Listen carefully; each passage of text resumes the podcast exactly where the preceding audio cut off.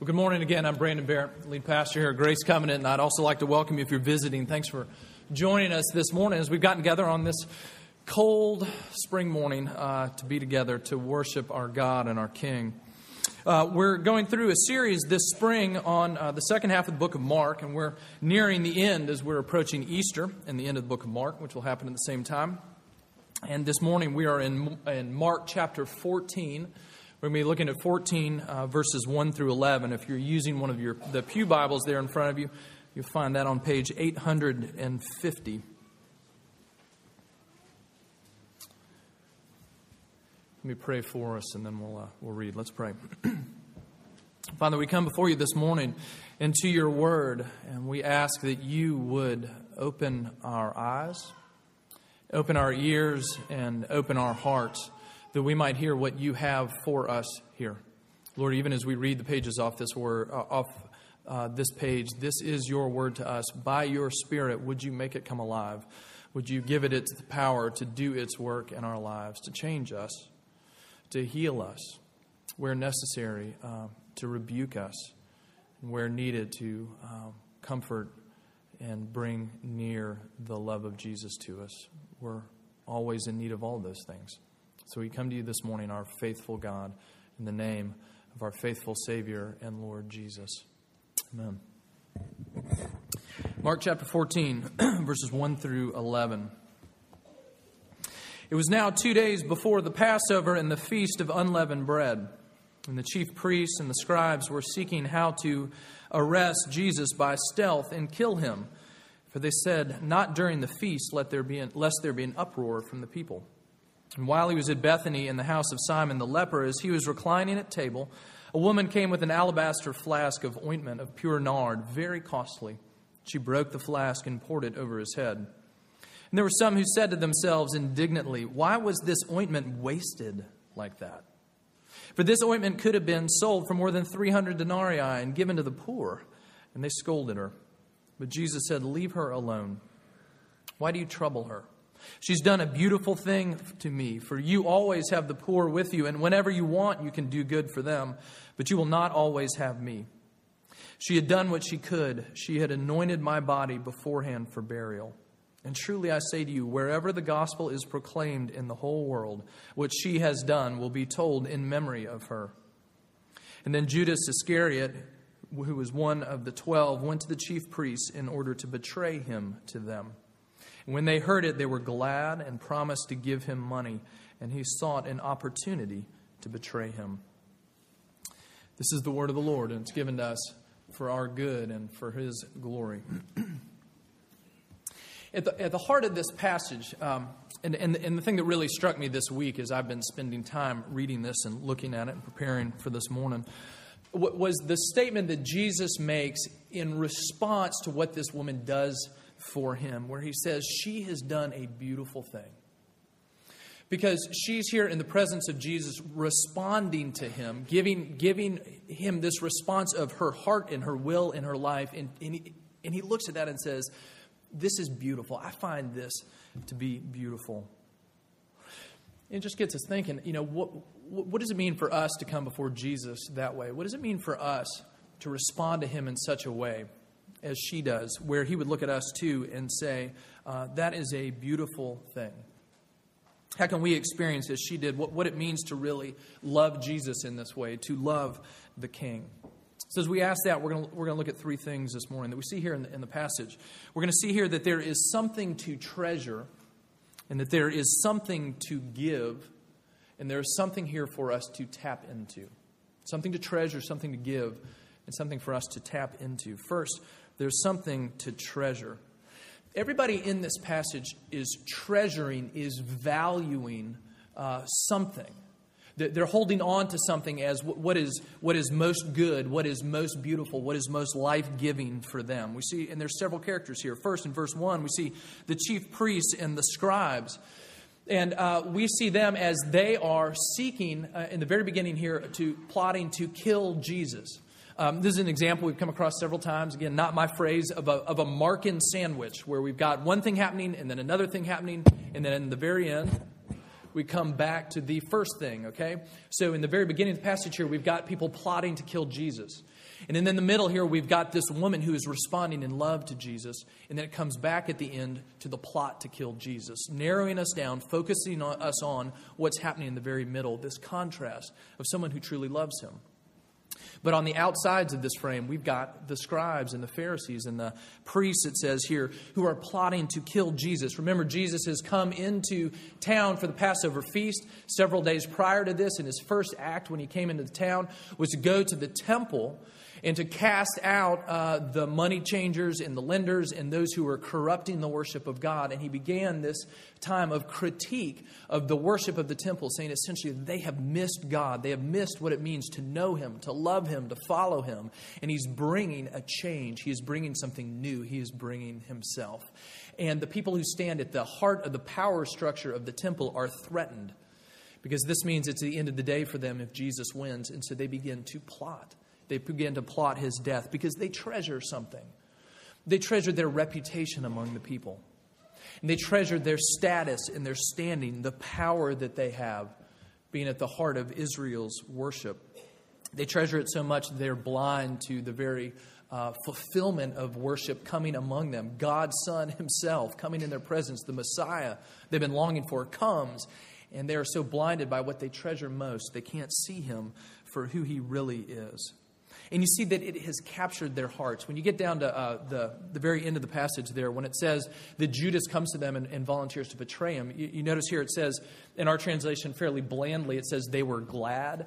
Literally, it says they rejoiced that something in their hearts just cried out, that, that this had, had finally rung their bell. It had done for them what they most desperately wanted. They wanted Jesus dead, and here he was being handed over to them. And they rejoice because the thing that they treasure is going to win the day, right? Their power will be maintained. Jesus will be eliminated. You see, they, like everyone in this passage, they're treasuring something. There are others here, too. The, the dinner guests that are at this banquet. This banquet's being held in Bethany, uh, and the characters here r- remain anonymous. In, in John chapter 12, it tells us the same story with uh, some additional details. This is a, uh, this banquet is being held. It tells us here at the, at the house of Simon the leper, uh, presumably Simon the former leper, maybe someone who had actually been healed by Jesus himself.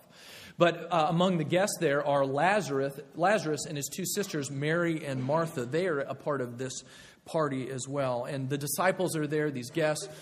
Well, what, what are they treasuring? Notice when when she performs this act, which we're going to get into in a minute, this, this pouring this perfume over Jesus' hair, the people who were there, some of them say to themselves, How could she do this? How could she waste this money? And it sort of sounds on the surface like they're just kind of saying, you know, tisk, tisk, how, how could she do this? It, the, the words behind it really describe this, this almost violent gut reaction of this is just wrong. They're indignant.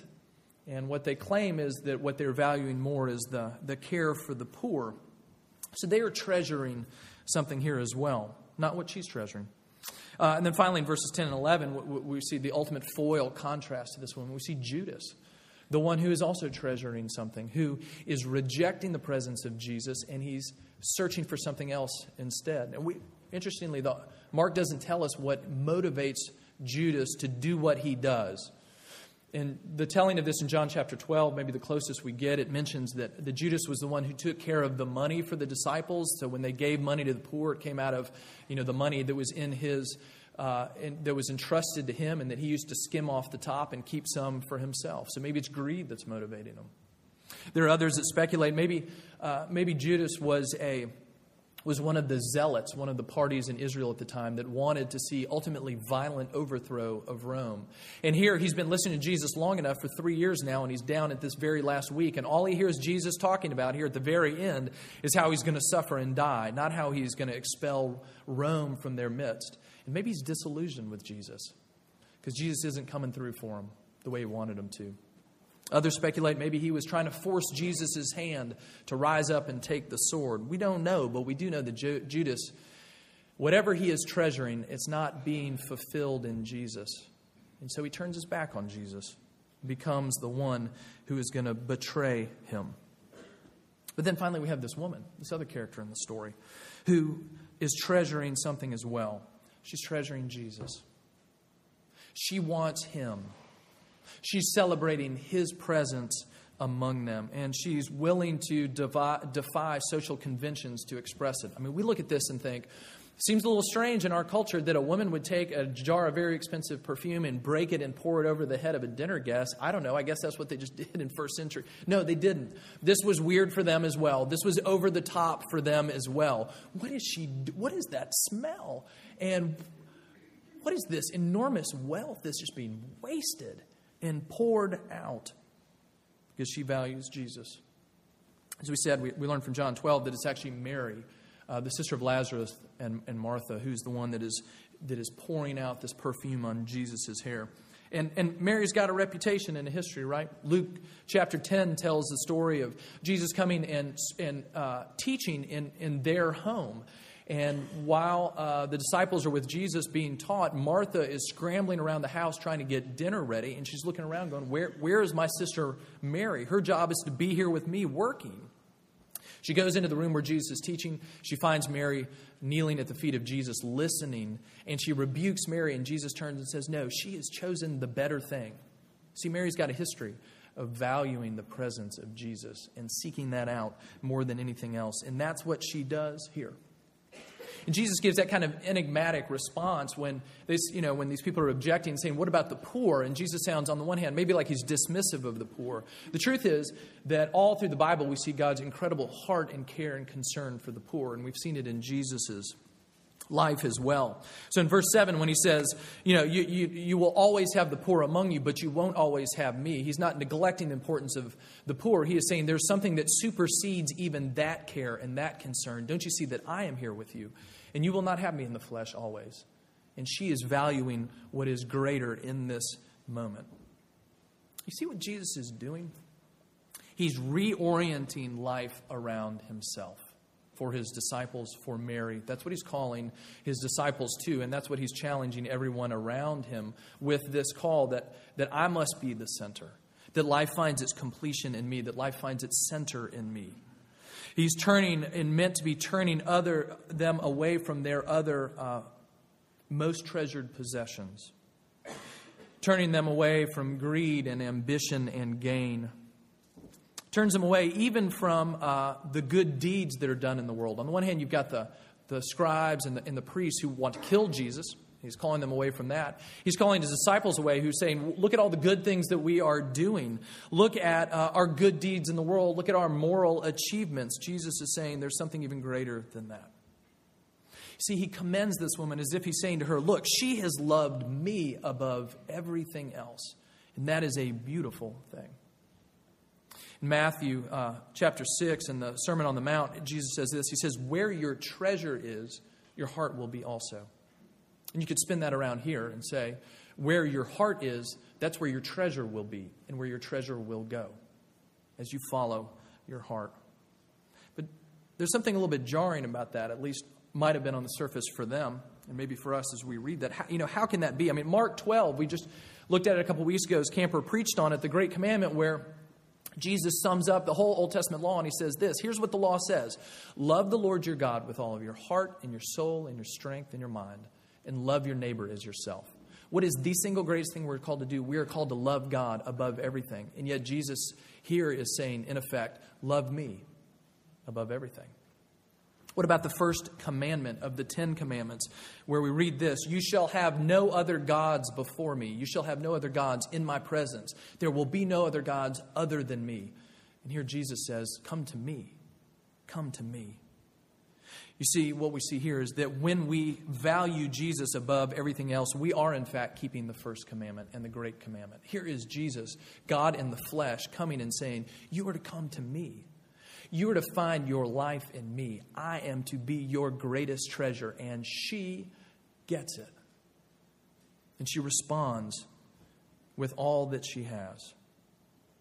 See, this is what Jesus means to do in our lives as well to become not a value, not a treasure, but the treasure, the center of our lives. And what, what else is there out there for you and for me? What, what are the other fires you're warming yourself by? What are the other things that you find yourself pursuing? What are the things that have you in their grasp? What are the things above God that you love? And maybe that plays out just to examine our lives and look at the things that we're willing to spend our time on freely and without complaint. Or our money. Or what we spend our time, uh, you know, surfing the internet for, for the next thing that we're going to buy, the next thing that's going to fill us up.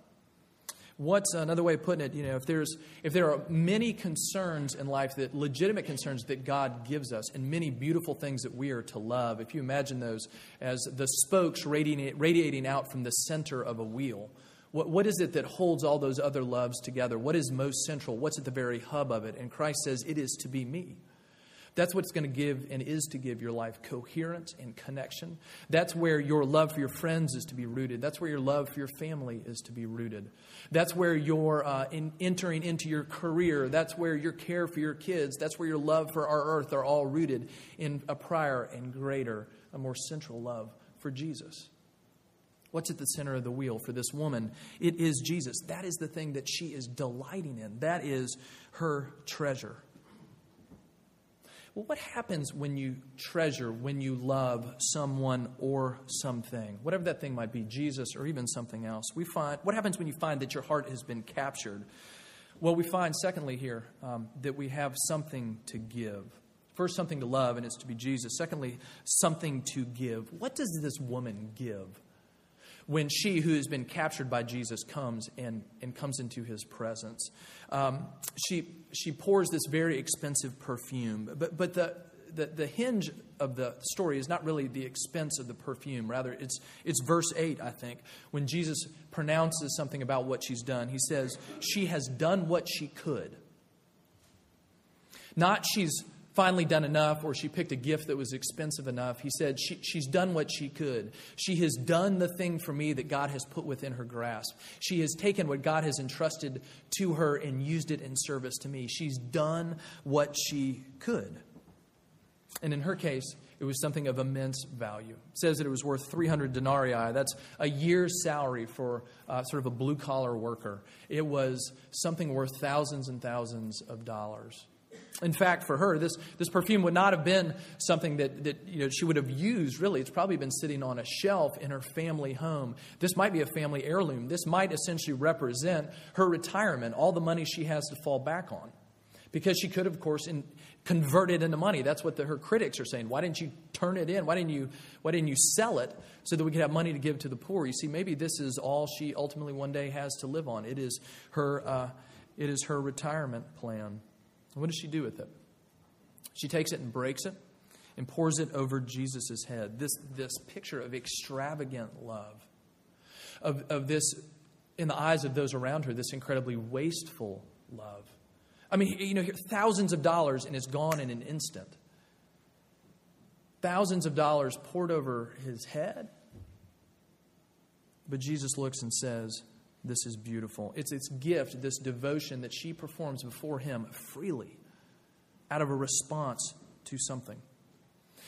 But she's not the only woman in Mark, even, that uh, has responded this way. A little before this, in Mark chapter 12, a, a passage that, that, we didn't preach on when we came through it a couple weeks ago, but there's, there's another story with a woman. As Jesus is sitting in the temple with his disciples, and they're watching people come forward in the temple and, and give their, offer, their temple offerings drop in the coins in the box. And they see the rich guys come and drop in the coins and the coins and the coins and the coin. Everybody watching, right? Look how much I give.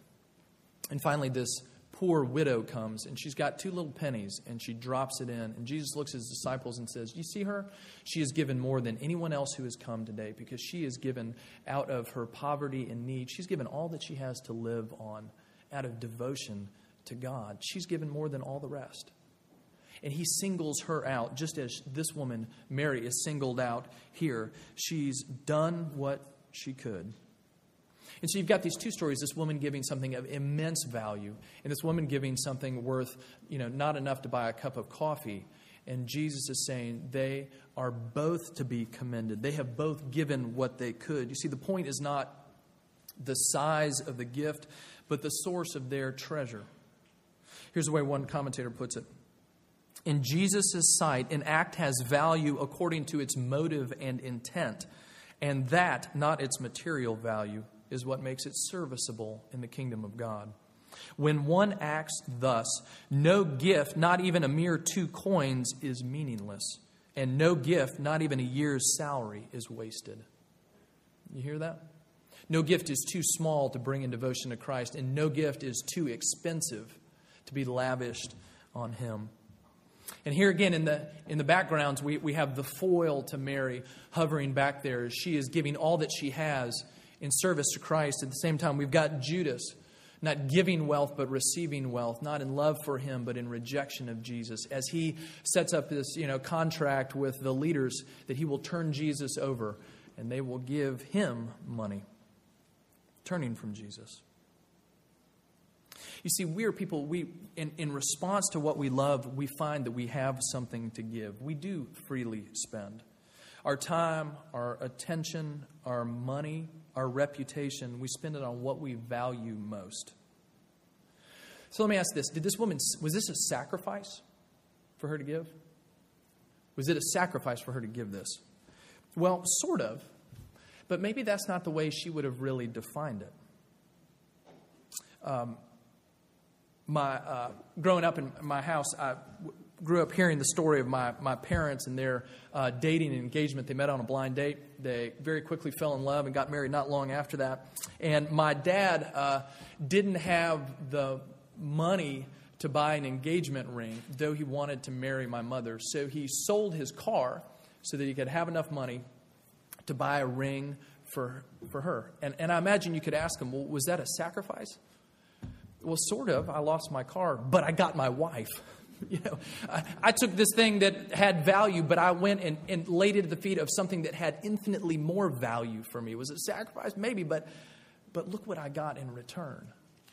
Um, the, the, story many of you will be familiar with, uh, a short story by O. Henry called The Gift of the Magi. And in this story, there's this poor couple, married couple, and Christmas is coming and they want to give a gift to each other, but they don't have any money for it. And the, the husband has a, has an heirloom gold pocket watch that his grandfather had given him.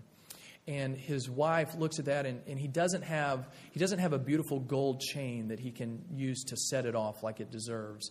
And she wants him to have that because she loves him. But she doesn't have any money. So what she does is she, she has this beautiful long hair.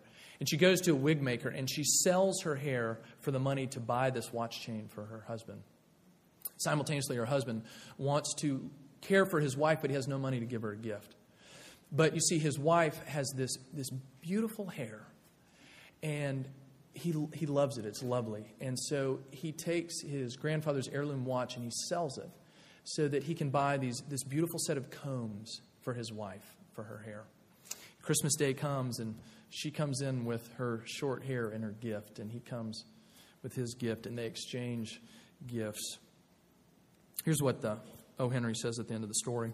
The Magi, as you know, were wise men, wonderfully wise men, who brought gifts to the babe in the manger. They invented the art of giving Christmas presents. Being wise, their gifts were no doubt wise ones, possibly bearing the privileges of exchange in case of duplication. And here I have lamely related to you the uneventful chronicle of two foolish children in a flat who most unwisely sacrificed for each other the greatest treasures of their house. But in a last word to the wise of these days, let it be said that of all those who give gifts, these two were the wisest. O all who give and receive gifts, such as they are wisest, everywhere they are wisest, they are the Magi. Were they sacrificing? Or were they responding in love to their spouse? Was this woman sacrificing? In a sense. But you see, she came out of joy and gave what she had in response to the love of Christ. And you see, when we come to know Jesus, He becomes our greatest treasure. And so all of our life as well is to be oriented around Him. All of life now becomes service and devotion and love for Him. This woman, that plays out for her in this scene that is extravagant and costly and intimate, even. I mean, it's, if, if you're honest, maybe it makes you a little uncomfortable too. Like, I'm not sure I would have wanted to be at that dinner. And does Jesus call me to take perfume and pour it on his head? Like, what? How are we? He says, No, that's what this woman does. What are we going to do as we follow Christ? How are we going to respond uh, out of love for Him as well? What does it mean for us now? Fueled not by what do I have to do now that I'm a Christian? Instead, rather fueled by this, fueled by love. What can I do? What can I give? How can I serve? And you see, that question of motivation, in many ways, is really the acid test of whether or not we actually understand God's grace towards us. And it comes at exactly this point. When we talk about responding to Jesus, is it the question of what do I owe to my master now? Or what can I give out of love for him? Because he has taken me in, no strings attached. How do I respond in love? Not to merit, not to gain something, not to win his approval. How do I give gifts and life and service of love that simply comes out of a response of gratitude because he has done everything that is necessary? See, that very question of motivation here is the one that gets to the very heart of the gospel. Do we get that Jesus has given us all that we need absolutely for free, and we can now respond in love? Or are we still caught thinking, Jesus is waiting for me to pay my bill?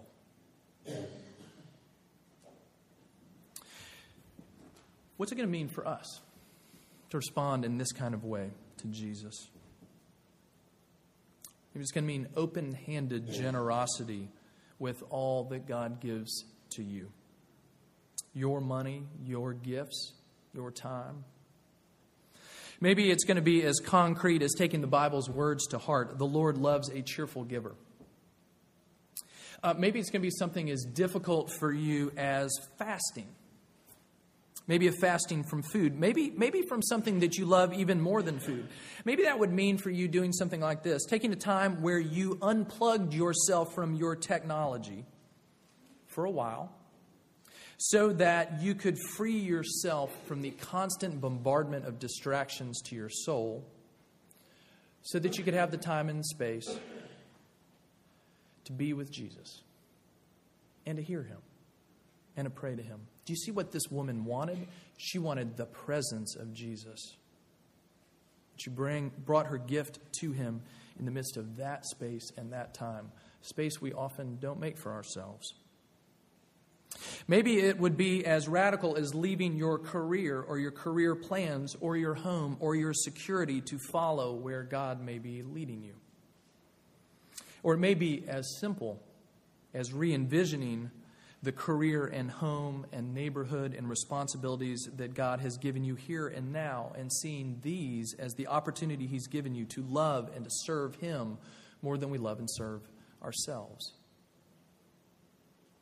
You see, really, you, you and I, we need to be asking this what can I give? How can I worship? How can I respond in Christ, uh, to Christ again? Because He has lavished it on us. And it is not His payment, but it is to be the response of our grateful souls. How are we going to do that? Look again at verse 6.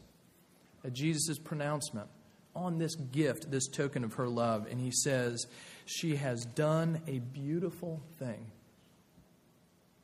Can, can you imagine hearing that yourself that G, and, and knowing that Jesus sees all that we do in love for Him and says, It is a beautiful? He sees the time when we swallow our pride and take the low road instead, following Him, and He says, It is a beautiful thing. He sees a time when rather than turning from conflict, we come to those that we have hurt or been hurt by so that we could actually see reconciliation happen and real forgiveness be exchanged. He looks and he says, It is a beautiful thing. Our own acts of devotion, our own stumbling attempts to follow Jesus and obey him, our own forgiving our enemies, all of this, Jesus looks and says, This is a beautiful thing. Well, how, she was, how was she able to do that? To treasure something that was Jesus, to give something in response. You see, she first had tapped into something that we must tap into. She had tapped into what Christ had given her. See, where does all this come from? This kind of heart level change in which Jesus actually becomes our greatest treasure. That he becomes what we love, what we're devoted to, that it becomes not simply our duty, but our delight. What do we have to do to tap into this that it might become true for us as well? Well, see, we get this on uh, in Jesus' commentary on her act, again in verse 8. What, what, what does he say that she has done? He says, You see, she is, she is preparing my body beforehand for burial. Jesus knows he is about to go to the cross and death. He's about to be taken down from the cross right before sunset and the beginning of Passover. There will be no time to prepare his body for death. And he says, She is getting me ready. Did she know what she was doing? Maybe. Maybe, unlike all the rest of the disciples around her, when Jesus said, I'm, I'm going to die, she thought to herself, He's going to die. Rather than what everybody else thought, this is some strange metaphor for something else. Maybe she heard the hints. Maybe she knew what was coming. Or maybe she didn't. And maybe this was what it is in any case this act of devotion and love that Jesus says, stepping into this, unbeknownst to you, you have stepped into the greater purposes of God. You're doing more than you even know. You're preparing my body for a burial that is coming. You see, he takes her act of devotion and he ties it into what he, in fact, is doing for her and for us. Going not to life, but to death. Going not to power here and now, but going to a cross. Going to suffering and death on behalf of this woman who gets it. On behalf of the people around her at this table who are grumbling about how the money could have been given to the poor who don't get it. For them as well. As we'll see in the Gospels, even maybe for some of the priests and leaders, the very ones who would put him to death. You see, he is going for them to give what they cannot gain for themselves. And again, we see the foil on the outside, the one who will have none of it, who very consciously turns his back on Jesus and walks away so that he might bring death rather than devotion to the feet of Jesus. See, this woman pouring out her life savings over the head of Jesus is celebrating something infinitely more expensive and valuable and sacrificial and beautiful than the thing she is doing. She is celebrating the very life of Jesus that is being spilled for her and that was spilled for us. She had tapped into the beauty and the power of the gospel, God's passionate pursuit of her, his unrelenting, undying, ungiving, un, ungiving up love that moved him to send the Son to die the death that we would deserve, to die the death she deserved, so that she could have, so that we could have the love that we could not earn for ourselves. See, she had tapped into this, the very heart of the gospel, a God who has spent himself for her, a God who has spent himself for us. She had found it. And she said, Thank you. And I love you. And I am yours. She did it with a jar of perfume and this beautiful gesture and a heart overflowing. But the call comes out to us as well. May we find in Jesus the very same thing and come with the very same response. Let's pray. Father, we do come before this um, beautiful and unsettling picture of this woman giving all she had in devotion to you. And the truth is, um, our hearts are often hard and unyielding. And maybe we'd be sitting around the table going, Why is she doing this? Lord, we pray that you would show us again uh, the beauty of you, that we would be captured by the beauty and goodness of who you are, our Lord and Savior Jesus. That we would be amazed again that our God would come after us, those who had turned our backs on Him, and turn us around and bring us back to life. May we see the beauty of that. May that move us to worship, to hearts that are overflowing with praise and thanks, to lives that are bent towards not a grudging sacrifice but lives that freely and generously give in response because of what you've done for us. You've come to bring us here in this passage not a burden, but ultimate liberation and freedom and joy found only in you. Would you be our joy? And we ask it in the name of Jesus. Amen.